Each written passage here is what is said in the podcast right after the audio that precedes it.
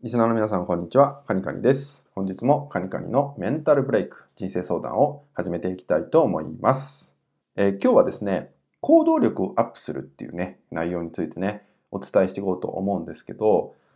まあ僕はですね、今ね、何年もね、こうジム通いをしてるんですね。まあ体鍛えてるんですけど、この間、ちょっと時間がなかったんで、まあ、ジムに行けなかったんですね。で、その時に、まあお家でね、トレーニングやってみよう。まあ、自宅トレーニングっていうのをね、やってみようと思って、えー下半身をね、メインにやってみたんですよ。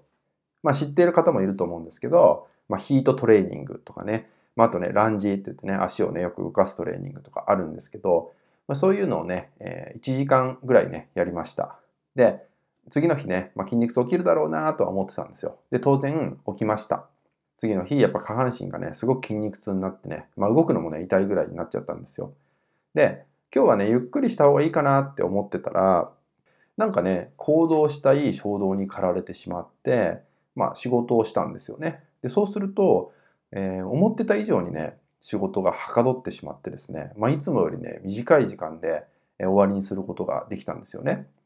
まあその時にね、思ったのが、えー下半身をやっぱりいろいろ動かしていくと、行動力が上がるんだなって思いました。で、このメカニズムって何だろうと思ったんで、まあ、今日ね、これをシェアしたいかなと思います。まあ、すごくね、体の構造っていうのを考えていくと、本当にシンプルになってくるんですけど、えまず、ももの筋肉って、まあ、筋肉の中でもかなり大きい筋肉なんですよね。まあ、つまり、血液が多く必要とする筋肉だったりします。なので、足のトレーニングなんかを取り入れると、その分、その部分に血液がね、必要とされるんですよね。なので、足にね、たくさんの血液が流れていきます。で、そうすることで、まあ、足のね、動きが良くなったりとかするんですけど、えー人が、例えば行動するって時に、足がないと行動できませんよね。前に進むにも、えー足が出ないと進まないってことになってしまうんですよね。つまりそう考えると、足が動くっていうのはすごく大事なことなんですよね。であれば、足に血液循環がしっかり通っていることが大事になってきます。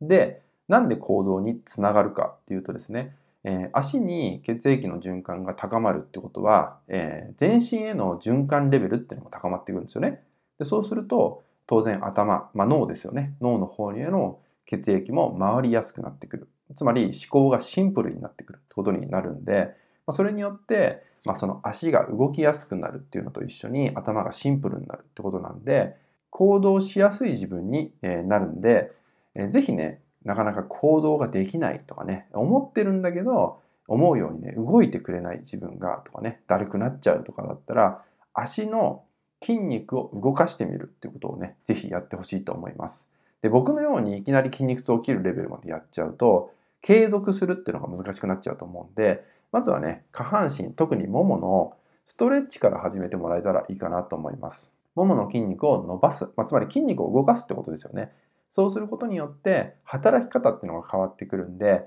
なかなかまあ行動がね、したくてもできないって方はね、まず頭でいろいろ考えるんじゃなくて、行動するためにはみたいな方法を思考するんじゃなくて、えーもうね、体をうまく活用しちゃってください。足を動かす、足の筋肉を動かしてみるっていうことをね、ぜひ取り入れてほしいと思います。